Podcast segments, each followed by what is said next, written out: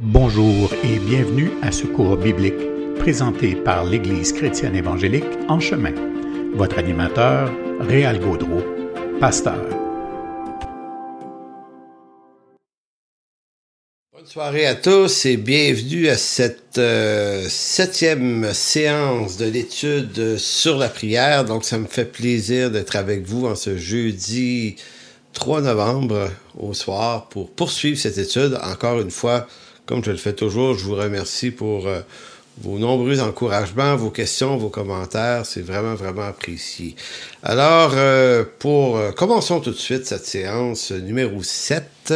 la semaine passée, pour ceux qui ont écouté la, la, série, mais qui ont écouté la prédication de la semaine passée, on a parlé de la prière dans le contexte de l'évangélisation. Donc, on a essayé de, fouiller un peu cette idée que euh, c'est pas tant la prière qui est commandée, qui est recommandée pour l'évangélisation des perdus, mais oui, la prière, mais la prière, en fait, pour des ouvriers dans la moisson. Maintenant, ça exclut pas de prier pour les gens non plus, là. Certains se rangent d'un côté, certains se rangent radicalement de l'autre. Moi, personnellement, je vois quand même les deux assez présents dans l'Écriture, mais je vois quand même euh, une insistance sur la prière pour les ouvriers. Donc, c'est ce qu'on a exploré la semaine passée. C'est très intéressant parce que ça précise notre démarche d'intercession. Euh, de savoir ça. L'autre point, c'est qu'on s'est intéressé à 1 Timothée 1, chapitre 2, verset 1 à 4, où euh, l'apôtre Paul affirme que la volonté de Dieu, c'est que tous, euh, en parlant de tous les hommes, soient sauvés, parviennent à la connaissance de la vérité. Euh, donc ici, l'apôtre Paul avait recommandé de demander de prier pour tous les hommes afin que tous soient sauvés. Donc ça laisse entendre que tous devraient normalement être sauvés. Donc il y a toute une polémique. Est-ce que Paul parlait de tous les hommes sans exception? Euh, au sens quantitatif, la quantité de tous les hommes de tous les âges? Si oui, ben, si la volonté de Dieu est telle qu'ils soient tous sauvés, mais puisque la volonté de Dieu est immuable, rien peut s'opposer à sa volonté, ben, tous les hommes devraient être sauvés. Donc, et c'est ce qui permet à certains chrétiens qui défendent euh, le salut universel, c'est-à-dire que tout le monde va finir par être sauvé, vont servir de ce verset-là. Or, on sait que les hommes, tous les hommes, selon l'Écriture, ne seront pas tous sauvés. Donc, est-ce que Paul affirme tous les hommes sans exception quantitativement ou ne veut-il pas plutôt dire tous les hommes sans exception, donc pas seulement les juifs, mais aussi les grecs et pas seulement les gens des classes moyennes et basses, mais la haute hiérarchie, donc dans le texte de 1 Timothée 2, 1 à 4, il mentionne les rois, les princes et ceux qui sont arrivés en dignité, donc toutes les sortes d'hommes. Donc, ce qui veut dire que ça rend le salut non pas universel sur le plan que tout le monde va être sauvé, mais universel au sens de son adresse. Il est adressé à tous les hommes. Au menu ce soir, euh, deux sujets importants. Évidemment, c'est toujours des sujets importants. Comment ne pas dire le contraire? Euh, la prière, premier, premier sujet. La prière ne remplace pas le manque ou la négligence de l'instruction. Donc ici, on va voir que chez certains chrétiens, dans certaines églises, on règle tout par la prière. Donc la prière, c'est le, moyen compensatoire. Donc, euh, mais est-ce que la prière compense pour la négligence de l'instruction? Euh, Donc ça, c'est extrêmement important. Donc c'est savoir situer la prière où elle est nécessaire et utile, et de comprendre qu'il y a d'autres situations, d'autres événements, d'autres défis dont le, défi ne relève pas de la prière, mais d'autres choses, de l'instruction notamment. Donc ça, c'est le premier point. Et le deuxième point, c'est l'Esprit intercède pour nous. Donc, on va visiter à la fois Éphésiens 6, 18, où Paul va dire, faites en tout temps euh, par l'Esprit toutes sortes de prières et de supplications. Donc, faites en tout temps par l'Esprit, par l'Esprit de Dieu, on s'entend, toutes sortes de prières. Donc, qu'est-ce que Paul veut dire par cette idée de prier par l'Esprit? Dans les milieux charismatiques, ce qu'on entend souvent, c'est cette idée, pour certains, c'est le parler en langue, c'est l'exercice des dons, une certaine part de côté extatique. Donc, on s'abandonne et l'esprit prend possession de nous. On ne sait plus ce qu'on dit, mais c'est l'esprit qui intercède. Euh, donc, ça peut amener à toutes sortes de, dérives, de compréhension étranges. Donc, on va revisiter Éphésiens 6, 18 pour comprendre cette requête-là de, de, Paul. Et euh, Paul également, euh, qui est un sujet qu'il reprend également dans Romains 8. Et dans Romains 8, ça s'éclaire beaucoup. Donc, c'est ce qu'on va voir, en gros, ce soir dans nos deux sujets. Donc, commençons par le premier qui questionne de façon suivante. La prière ne compense pas pour le manque d'instruction. Donc, c'est cette idée que tout ne se règle pas par la prière. Donc, la prière n'est pas le moyen unique qui sert à tout régler dans notre marche avec Dieu. Certaines situations nécessitent la mise en pratique de d'autres moyens euh, pour assurer une vie spirituelle de qualité. Euh, par exemple, je, nomme trois points ici, mais il y en a beaucoup plus que ça. Mais euh, au-delà du fait que la prière peut être utile, ben, l'enseignement, l'enseignement ne remplace pas l'importance de la prière, mais la prière ne remplace pas non plus l'importance de l'enseignement. Donc Jésus le dit lui-même dans Matthieu 28, 19, un texte vraiment connu, Allez, faites de toutes les nations des disciples, les baptisant au nom du Père, du Fils et du Saint-Esprit, et enseignez-leur à observer tout ce que je vous ai prescrit. Enseignez-leur. Donc, vous savez, c'est assez, clair. Le Seigneur ne dit pas euh, allez prier. Il leur dit pas de pas aller prier non plus, mais il a, mais dans la commande qui est faite ici, les baptiser au nom du Père, du Fils et du Saint-Esprit, mais ensuite, euh, ça sera pas juste une affaire de prière, c'est une question d'instruction. Enseignez-leur. Donc, c'est important aujourd'hui. Il y a une part importante d'églises qui n'enseignent pas beaucoup la parole, mais on, est dans des séances d'encouragement, des pep talks. Euh, donc, on est en train de se craquer tout le temps, puis le Seigneur nous rend victorieux, puis on, chante ça, on prêche ça, mais ça, ça c'est pas, c'est pas de l'instruction, ça, c'est de l'encouragement. C'est fort utile en passant dans bien des cas, mais l'enseignement d'écriture, l'instruction précise, sujet par sujet, comprendre la doctrine de Dieu, qui est ce Dieu, son caractère immuable, hein, son éternité, ses attributs, ses décrets. D'ailleurs, c'est le prochain cours que je vais donner ça à partir de janvier, mais cette affaire-là est extrêmement importante parce que c'est ce qui fait notre capacité de résistance devant les attaques du malin et aussi c'est ce qui fait notre capacité de, de parler en ce nom. Quand on témoigne ou quand on enseigne, on enseigne en son nom. Maintenant, il faut savoir de qui on parle. Donc, l'enseignement ne, remplace pas la prière, la prière ne remplace pas l'enseignement, mais les deux sont fort utiles. Donc, parmi les armes nécessaires aux croyants, l'enseignement, c'est redoutablement important. On pourrait parler également d'une autre, une autre activité que la prière ne remplace pas, c'est la communion fraternelle en Église. Euh, combien de fois je rencontrais ou discutais avec des croyants qui s'ennuient, qui sont tout seuls, qui sont isolés, mais ils veulent pas d'église locale non plus, fait qu'ils prient pour vivre des choses avec Dieu, mais ils se privent d'un moyen de grâce que Dieu euh, a déjà donné à l'Église. Donc, il faut être cohérent dans la foi. Donc, la prière, c'est utile, l'instruction, c'est nécessaire aussi, la communion fraternelle, c'est absolument important. Donc, on ne peut pas faire reposer la vie chrétienne que sur un seul socle, ou certains qui vont dire, moi, je fais ça tout seul chez nous avec ma parole. Non, la foi, ça se vit dans une communauté. Maintenant, si tu as de la difficulté à en trouver une, c'est, peut-être ou bien les églises de ton coin sont absolument pas bonnes, ou c'est peut-être aussi toi qui as un problème aussi de relation humaine qui te rend la chose difficile. Hein? Bon, je ne rentrerai pas là-dedans, mais voyez que il faut être capable de s'examiner nous-mêmes. Et il y a d'autres moyens aussi, je, mentionne juste rapidement, parmi les moyens que, que, que la prière ne remplacera pas, c'est notre capacité de repentance, d'examen de soi. Je veux dire, on vit des choses, des fois, il suffit pas juste de prier, il suffit de s'examiner soi-même, de renoncer à des choses de soi-même. Donc, c'est pour ça que je dis que la prière ne compense pas pour la paresse ou la négligence de toutes ces choses-là. Voyez-vous, je vais vous donner un, une image pour, surtout ici au Québec, notre sport national ici, c'est le hockey. Vous savez, euh, le hockey, ça nécessite, c'est un peu comme la vie chrétienne. C'est en train de vous dire que savoir prier, si c'est juste ça qu'on sait, ben on va perdre. On va perdre dans le la croissance de notre maturité, parce que la, la vie chrétienne, ce n'est pas que la prière. Maintenant, c'est comme au hockey. Il suffit pas seulement de savoir patiner, pour jouer au hockey et gagner un match. C'est encore, encore faut-il maîtriser euh, d'autres compétences. Euh, si vous avez joué au hockey, vous le savez à quel point c'est un sport qui exige un bon coup de patin, mais il faut savoir manier notre bâton, l'habileté à manier la rondelle aussi. Puis si vous avez joué au hockey, vous savez que c'est un sport très rapide. Quand on patine, là, très rapidement, puis on est en possession de la rondelle, on doit faire une, passe à notre ailier ou à notre joueur de centre. Lui aussi avance.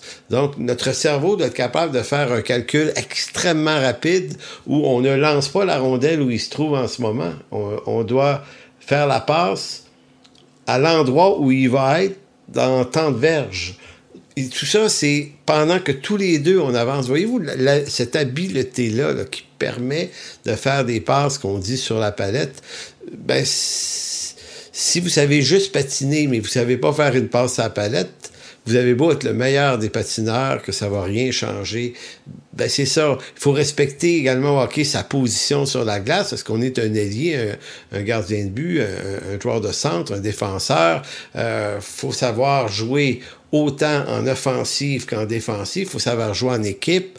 Donc, c'est un peu la même chose pour la vie chrétienne. Il y a des fonctions, il y a des appels, il y a des vocations, il y a, des, services qu'on est dans l'Église, et il y a la prière, mais il y a aussi la parole de Dieu, euh, il y a l'évangélisation, oui, mais il y a aussi euh, l'action la, de grâce. Donc, il y a un paquet de choses qui font qu'un chrétien est habile ou non sur cette glace qui est la vie chrétienne. Donc, il arrive de prier euh, pour connaître la volonté de Dieu, et, là, ben, alors, juste avant, je voulais dire, ainsi en est-il de la prière qui n'est pas l'unique moyen d'optimiser notre marche avec Dieu, notre vie chrétienne. Encore, nous faut-il être habile à plusieurs niveaux? Autrement, ben, on va perdre les combats. Euh, ainsi, il arrive de prier pour connaître la volonté de Dieu sur des sujets que la parole de Dieu affirme déjà clairement, euh, ou, ou, bien on prie pour des besoins qui sont contraires à la volonté de Dieu, clairement déjà exprimés dans l'Écriture. Donc, pourquoi l'Écriture et l'instruction est tellement importante? Parce que c'est ça qui vient raffiner notre prière. Donc, savoir prier, si on ignore l'Écriture, ben, on va se retrouver à prier contre la volonté de Dieu. Donc, c'est un peu comme, pour reprendre l'image du joueur de on fait des passes un peu n'importe où. Puis, on n'aide pas l'équipe, on lui nuit.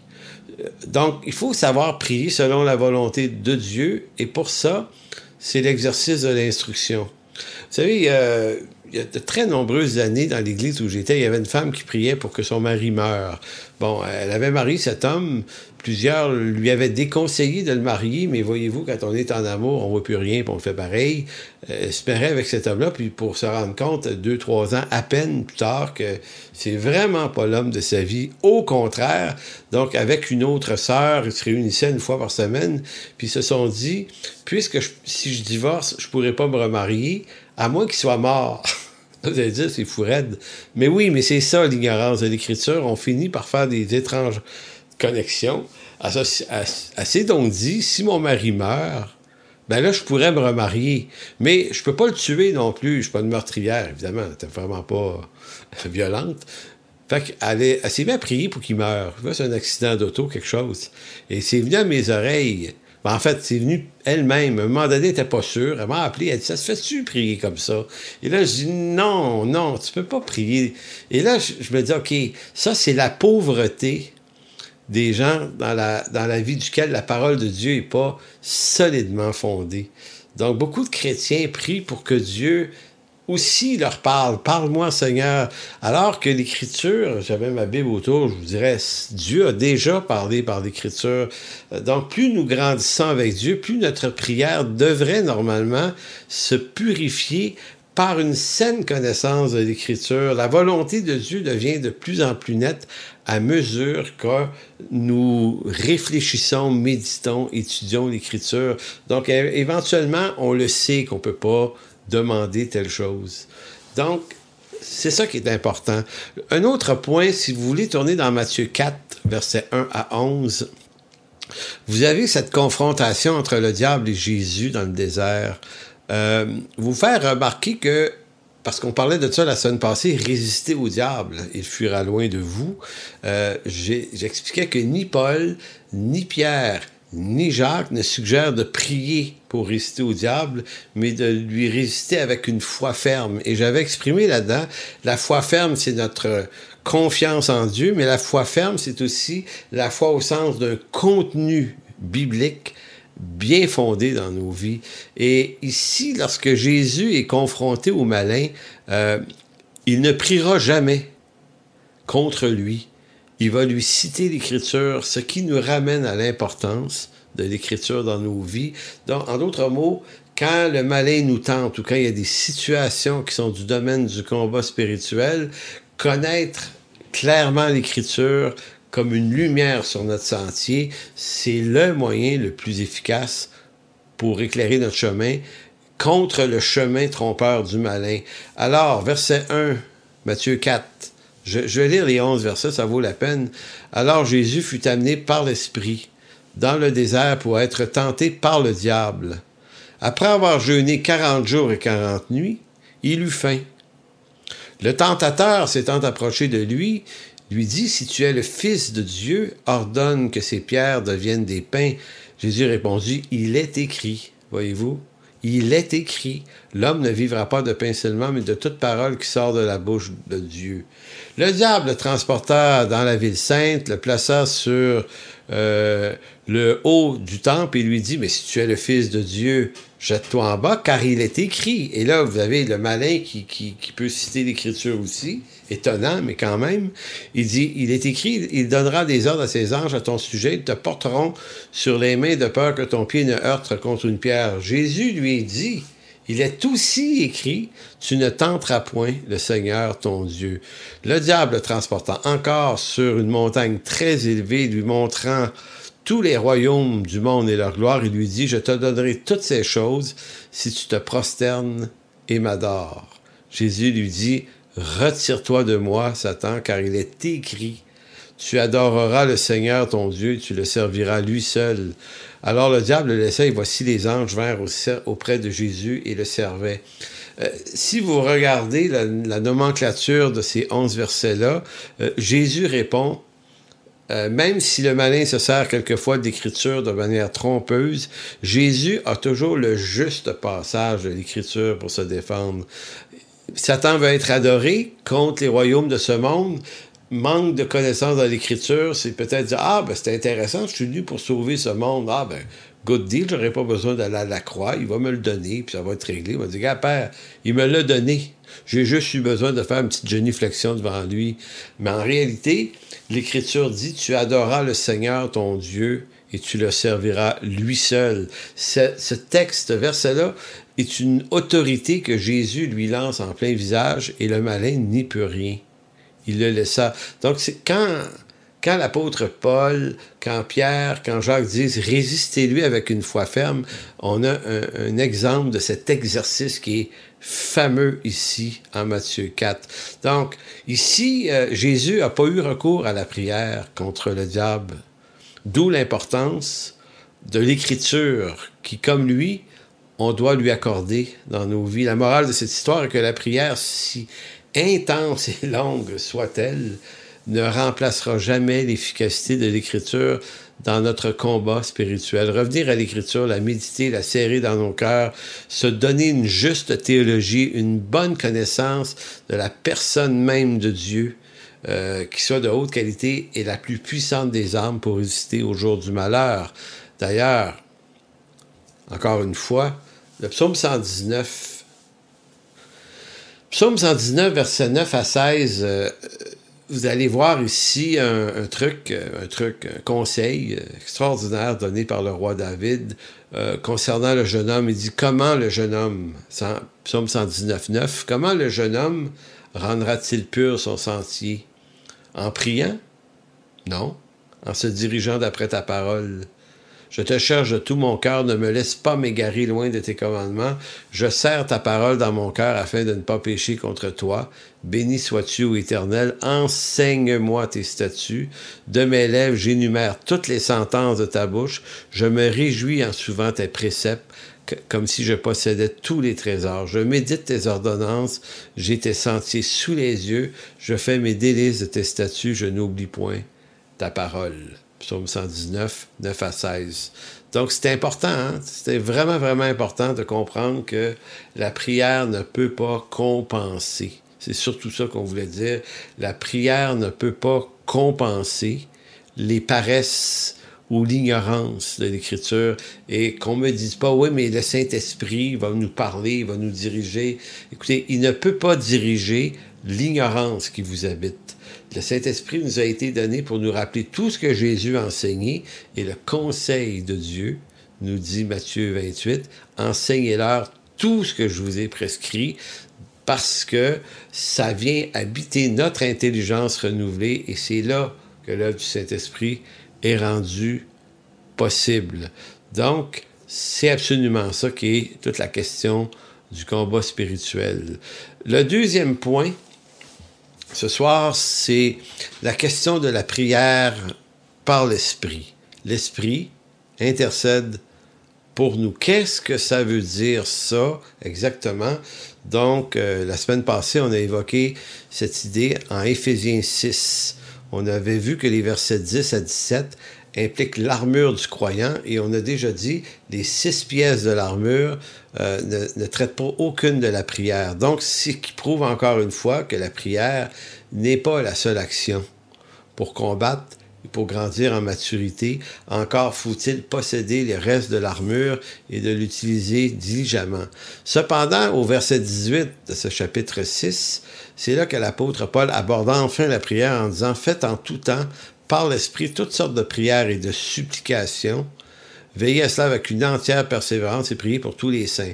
Euh, j'attire votre attention sur le début. Faites en tout temps par l'Esprit entendu l'Esprit de Dieu, fait en tout temps par l'Esprit. Donc, que veut dire l'apôtre Paul lorsqu'il nous dit de prier par l'Esprit? Puisque l'Esprit Saint habite en, en, en nous, c'est pour répondre à la question, qu'est-ce que ça veut dire?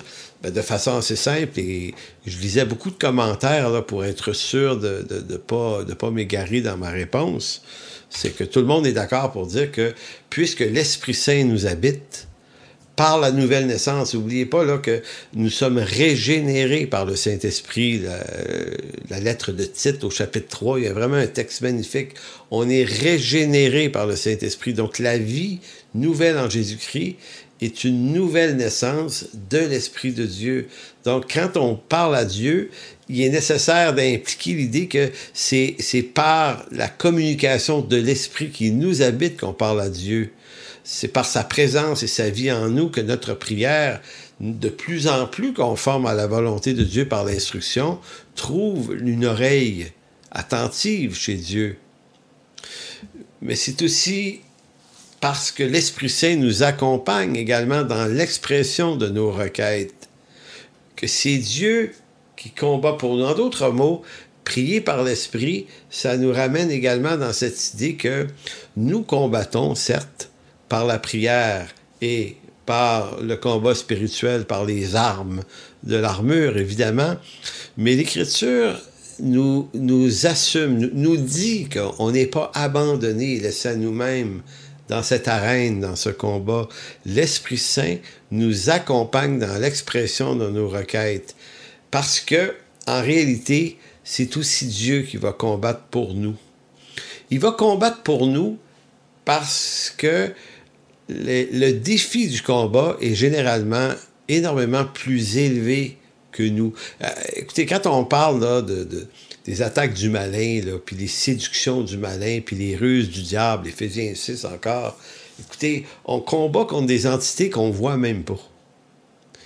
Comment on combat ça? Alors, il y a cette idée que devant les défis qui généralement sont beaucoup trop élevés pour nous, étant donné notre faiblesse naturelle et le péché qui nous aveugle nous-mêmes, puisque tout ça, ça nous dépasse, eh bien, il y a cette présence de Dieu par son esprit qui combat pour nous. Donc, on fait des prières par l'Esprit dans ce sens-là. C'est un peu exactement euh, l'exemple dans l'Ancien Testament. Si vous pouvez tourner dans Exode chapitre 14, versets 10 à 14. C'est au moment où les, Israël quitte euh, le territoire d'Égypte pour s'en aller vers le désert et que là, il y a une détresse qui s'empare du peuple, évidemment. Les armées de Pharaon viennent, s'en viennent. Écoutez, des militaires aguerris là, qui savent manier l'épée et la lance euh, devant un peuple d'hommes et de femmes avec des enfants, là, c'est, ça, ça fait cruellement peur. Donc, au verset 10, au verset 10 de Exode 14, c'est écrit Pharaon approchait les enfants d'Israël, levèrent les yeux, et voici, les Égyptiens étaient en marche derrière eux. Les enfants d'Israël eurent une grande frayeur et crièrent à l'Éternel. Donc, ils ont recours ici à la prière. Est-ce que c'est normal d'avoir peur? Ben, ben, oui, mais c'est absolument épeurant, cette histoire-là. Ils dirent à Moïse, n'y avait-il pas de sépulcre en Égypte sans qu'il fût besoin de nous mener mourir au désert? Que nous as-tu fait en nous faisant sortir d'Égypte? N'est-ce pas là que nous te disions, laisse-nous servir les Égyptiens, car nous aimons mieux servir les Égyptiens que mourir au désert? Bon, réaction émotionnelle, de panique. On la comprend. Moïse dit au peuple, ne craignez rien, restez en place et regardez la délivrance que l'Éternel va vous accorder en ce jour, car les Égyptiens que vous voyez aujourd'hui, vous ne les verrez plus jamais. L'Éternel combattra pour vous et vous gardez le silence. Je trouve ça fameux, ce texte-là. Parce qu'ici, euh, la stratégie de défense contre le défi trop grand, c'était pas tant de prier, bien que adresser la prière à Dieu, sauve-nous, absolument nécessaire, évidemment, au départ, mais la réponse que l'Éternel ramène aussitôt par la bouche de Moïse, c'est maintenant, chut, gardez le silence. Donc, il y a quelques fois que on va, le combat va mieux se passer si on se la ferme et qu'on laisse Dieu combattre pour nous. Donc, c'est ça. Il y a des circonstances où on n'a tout simplement pas les ressources, ni les armes, ni les moyens pour tenir ferme devant l'ennemi. Et aussi devant les événements quelconques qui nous dépassent. On ne sait plus comment prier. On ne sait plus quoi faire. Donc, le combat est tellement féroce quelquefois que l'Éternel nous promet qu'il s'engage à combattre pour nous tournez dans Romains 8, vous allez voir que ce qui est dit dans l'Ancien Testament est repris d'une façon différente par l'apôtre Paul en Romains 8, 26. C'est dans ce contexte précis que l'apôtre Paul va aborder l'aspect de la prière dans son rapport avec l'Esprit Saint. Souvenez-vous, on a lu tout à l'heure Éphésiens 6, 18 qui dit Faites en tout temps par l'Esprit des prières. Eh bien, ici, Regardez comment l'apôtre Paul le redit. Romains 8, 26. De même aussi, l'Esprit nous aide dans notre faiblesse, car nous ne savons pas ce qu'il nous convient de demander dans nos prières. Voyez-vous, là, moi, je revois un peu les Juifs, là, pris entre la mer et Pharaon. On ne sait pas quoi demander. Sauve-nous, mais on ne sait pas quoi demander, comment, donne-nous des armes. Euh, donne-nous des, javelots, donne-nous euh, donne-nous quoi? On on peut pas. On sait pas, on est, on est cuit. Donc, ce que si Paul disait, ben effectivement, il arrive qu'on ne sait plus quoi faire, comment réagir, ni même quoi demander dans nos prières. Mais l'Esprit lui-même intercède par des soupirs inexprimables. Et celui qui sonde les cœurs connaît quelle est la pensée de l'Esprit, parce que c'est selon l'Esprit qu'il intercède en faveur des saints. Si vous lisez ce texte-là lentement, vous allez vous rendre compte que le texte d'abord ne parle pas du parlant en langue, contrairement à ce que certains vont lui faire dire. C'est comme si on ne sait pas comment prier dans notre langue, donc le Saint-Esprit va nous faire prier en langue la bonne affaire. C'est pas des mots dont il est question ici, mais davantage des silences des soupirs silencieux, soupirs qui expriment le désarroi, qui expriment notre souffrance, notre incapacité. Puis, et là, ça devient l'Esprit Saint qui... Donc, ça peut pas être nous qui parlerions en langue, puisque c'est l'Esprit ici, hein, verset 26, mais l'Esprit lui-même intercède par des soupirs inexprimables, et celui qui sonde les cœurs, Dieu, le Père, connaît quelle est la pensée de l'Esprit, parce que c'est selon Dieu qu'il intercède en faveur des saints. En d'autres mots, c'est comme si Paul disait, quand on ne sait plus quoi demander, tellement qu'on est dépassé, faisons silence et demandons à l'Esprit Saint de porter le besoin devant le Père. Et le Père, lui, reconnaît quelle est la pensée de l'Esprit. Il, est, Dieu aussi. Et l'intercession de l'Esprit en notre faveur va être parfaitement juste selon la volonté du Père. Donc, le Saint-Esprit nous aide dans notre faiblesse en intercédant pour nous. Mais comment le fait-il? Ben, il le fait à la manière d'un avocat. Que dit un avocat à son client lorsqu'il le prépare à comparaître devant un juge de la Cour? Je sais pas vous avez déjà été exposé à une situation comme ça. Moi, ça m'est pas arrivé, mais j'ai des amis à qui c'est arrivé. Et dernièrement encore, un ami me disait que dans une cause, euh, l'avocat lui avait dit Tu parles trop. Tu parles trop, parle moins. Laisse-moi parler. Laisse-moi m'adresser au juge en ta faveur. Moi, là, et le juge, euh, c'est un langage de tribunal, là. Euh, j'ai jamais été impliqué dans une cause qui m'est pour moi-même, mais j'ai déjà été devant des tribunaux et je me suis rendu compte que ils, se parlent un langage entre, eux, ils se citent des lois, puis des, affaires, puis le juge, puis l'avocat de la couronne, puis l'avocat de la défense.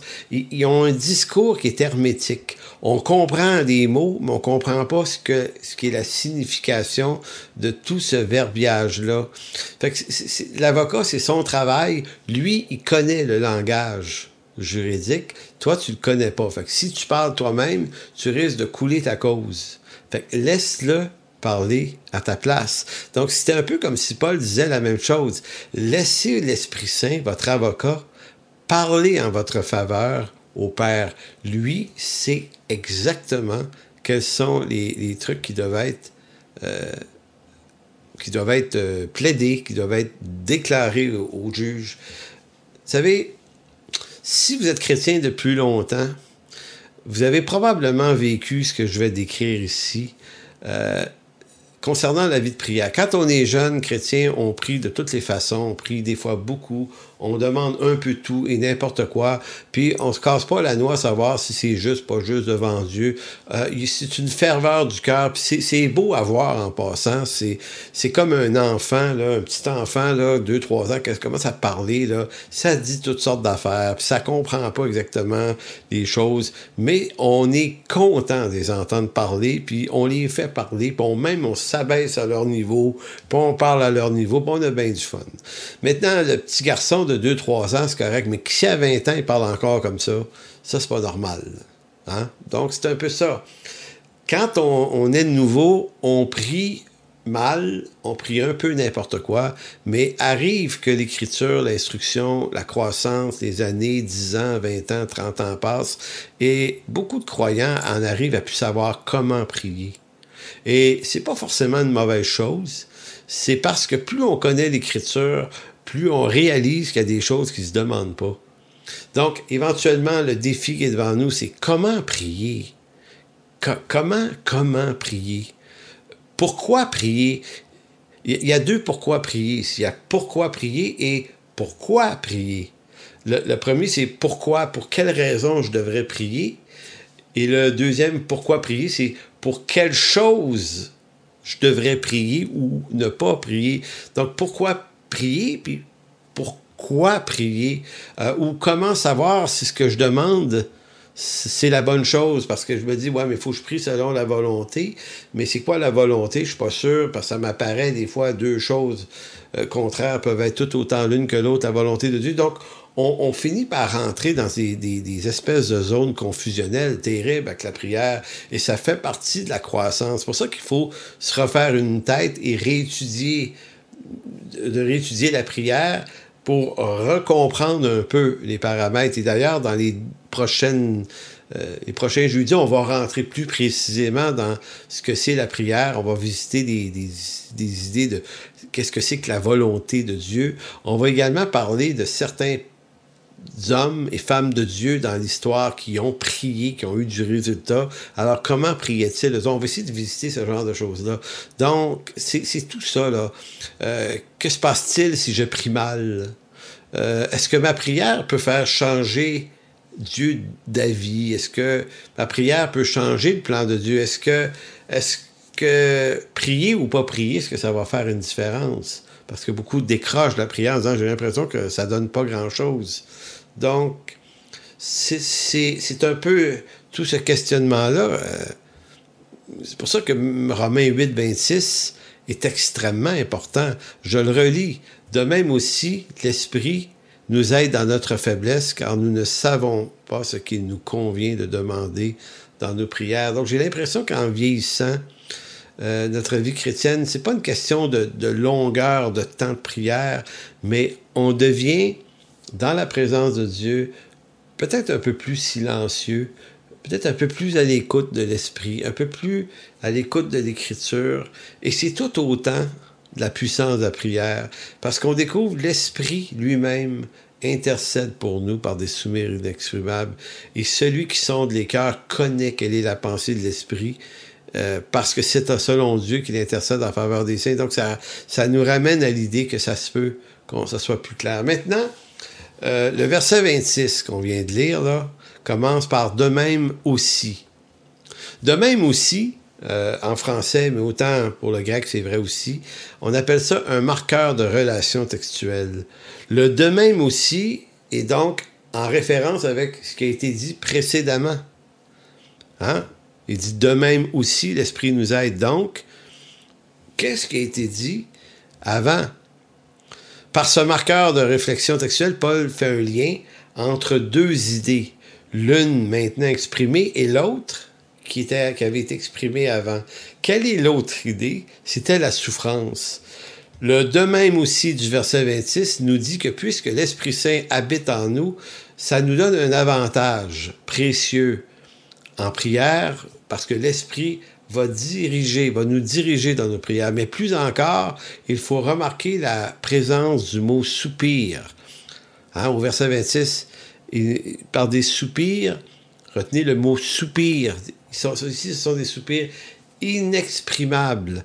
Maintenant, il faut remarquer, allez maintenant reculer de 4-5 versets, allez au verset 22 de Romains 8, et vous allez revoir le mot soupir à deux occasions. Donc, c'est intéressant dans un texte parce que soupir inexprimable ne peut être compris qu'à la lumière des deux autres usages du mot soupir quelques versets auparavant, donc au verset 22. Or, nous savons que jusqu'à ce jour, toute la création, ou la création toute entière, soupire.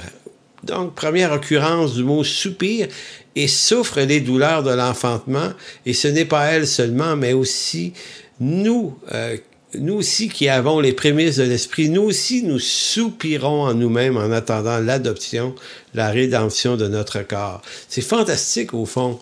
Au fond, le mot soupir ici, au verset 26, de même, si je relis, de même nous aussi, l'Esprit nous aide dans notre faiblesse car nous ne savons pas ce qu'il nous convient de demander.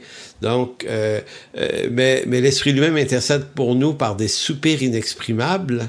Donc, c'est l'Esprit qui soupire au verset 26-27, mais au verset 22 et 23, c'est deux autres entités qui souffrent. La création, la création l'aspect faunique, écologique, cette, cette création souffre, on la voit souffrir de toute façon, la pollution et tout ça. Elle souffre les douleurs, elle aussi, hein? Elle, comme les douleurs de l'enfantement. Et Paul dit, mais nous aussi, nous souffrons. Donc, autant la création que nous sommes dans le soupir en attendant quoi? En attendant l'adoption, la rédemption de notre corps. Donc, c'est comme si Paul disait, on est dans cette condition-là de soupir. Donc, c'est pour ça que je dis, certains ont pensé que les soupirs inexprimables avaient peut-être un lien avec le parler en langue, mais en fait, c'est pas du tout ce dont parle l'apôtre. Les soupirs, les soupirs sont en relation avec notre souffrance qu'on ne sait plus traduire en requête et, euh, et Dieu va nous restaurer un jour. C'est pour ça que le texte finit en disant euh, en attendant l'adoption finale et la rédemption de notre corps. Donc un jour, nous serons restaurés complètement dans un corps renouvelé, probablement une nouvelle terre et des nouveaux cieux renouvelés aussi. Donc tout ce qui soupire va être renouvelé. Maintenant, dans le soupir et la détresse dans laquelle on est contraint de vivre, la vie de prière, c'est pas seulement nous qui trouvons l'intelligence pour avoir les bonnes requêtes, nous dit Paul, c'est l'Esprit, l'Esprit de Dieu. Et là, on voit toute l'importance du ministère du Saint-Esprit, euh, l'action ici du Saint-Esprit, c'est pas strictement en relation avec les dons spirituels,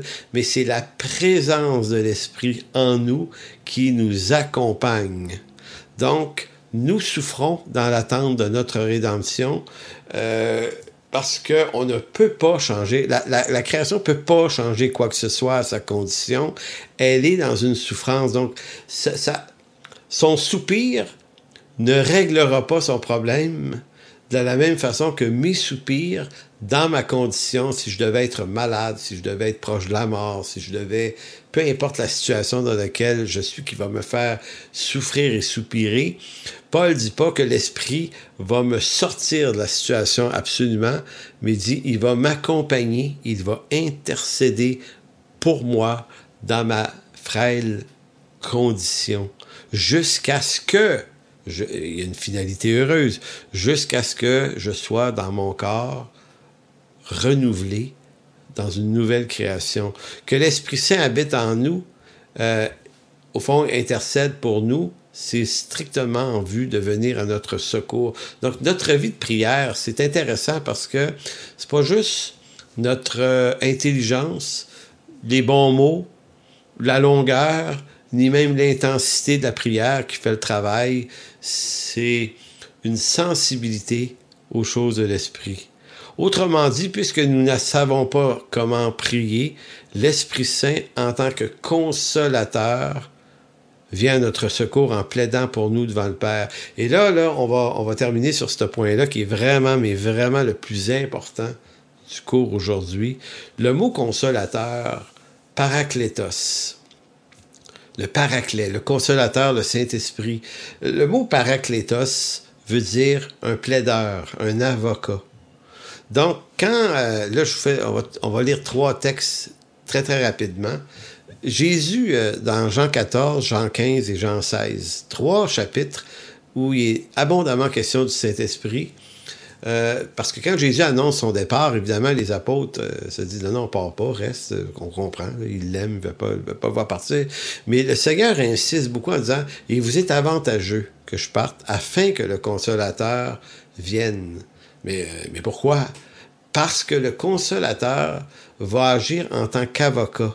Donc, Jean 14, 26, mais le consolateur, l'Esprit Saint que le Père enverra en mon nom, vous enseignera toutes choses et vous rappellera tout ce que je vous ai dit.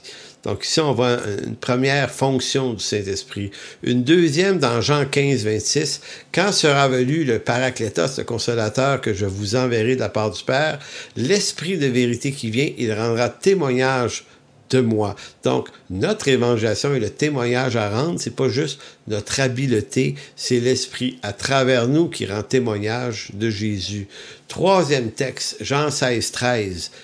Quand le consolateur sera venu, l'Esprit de vérité, il vous conduira dans toute la vérité, car il ne parlera pas de lui-même, mais il dira tout ce qu'il aura entendu, et il vous annoncera les choses à venir. Ici, porter probablement davantage d'inspiration scripturaire apostolique, puisque Jésus a fait un certain nombre de mentions de choses, mais les apôtres vont avoir un travail d'écriture qui est le reste de la Bible, mais qui va se faire par l'Esprit.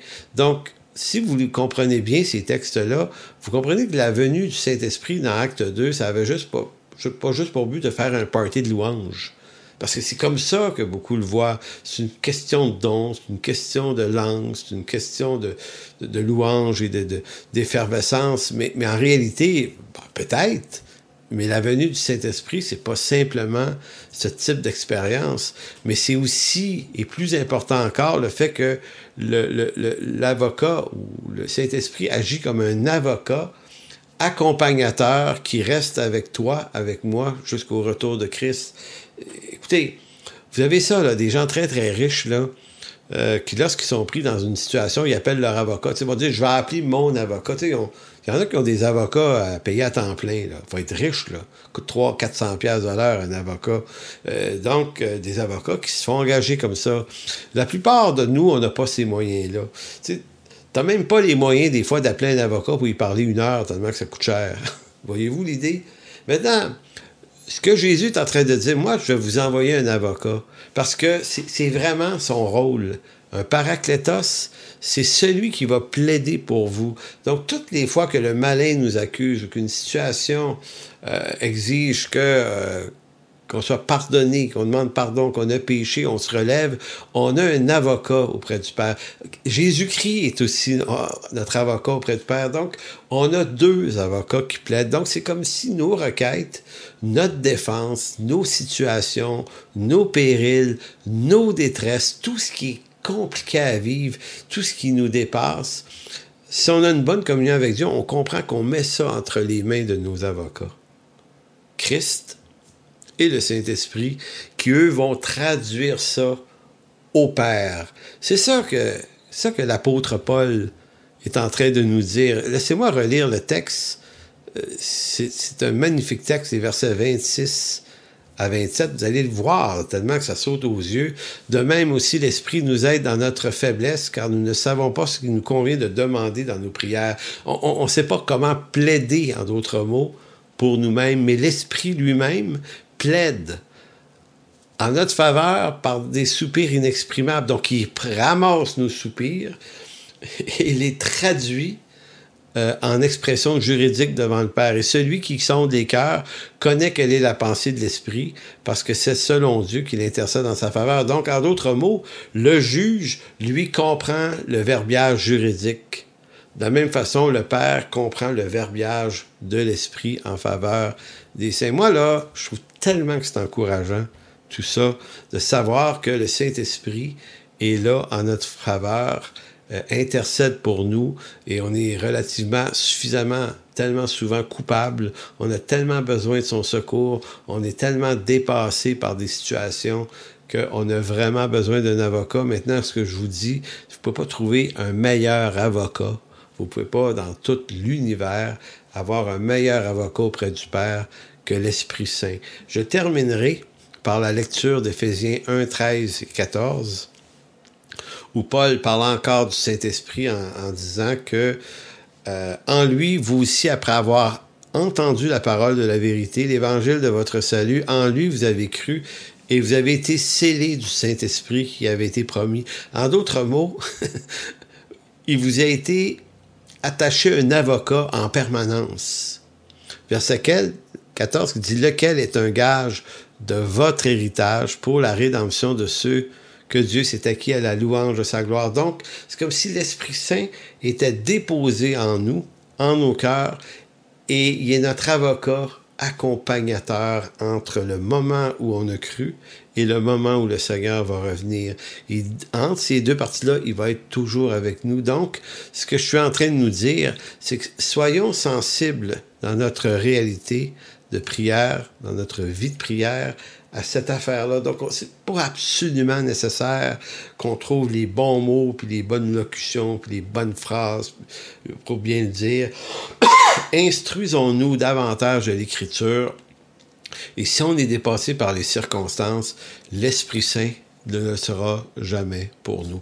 Alors, Seigneur, merci de bénir ce cours aujourd'hui. Merci, euh, merci que ça puisse aider, que ça puisse encourager, que ça puisse fortifier le cœur de plusieurs dans cette lutte, des fois souvent acharnée, pour cette vie, pour cette marche avec toi, ici-bas sur terre.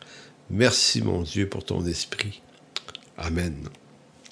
Donc, je vous salue tout le monde. On se revoit dans une semaine pour la séance 8. D'ici là, portez-vous bien. Pour toute information, n'hésitez pas à communiquer avec nous à info égliseenchemin.com.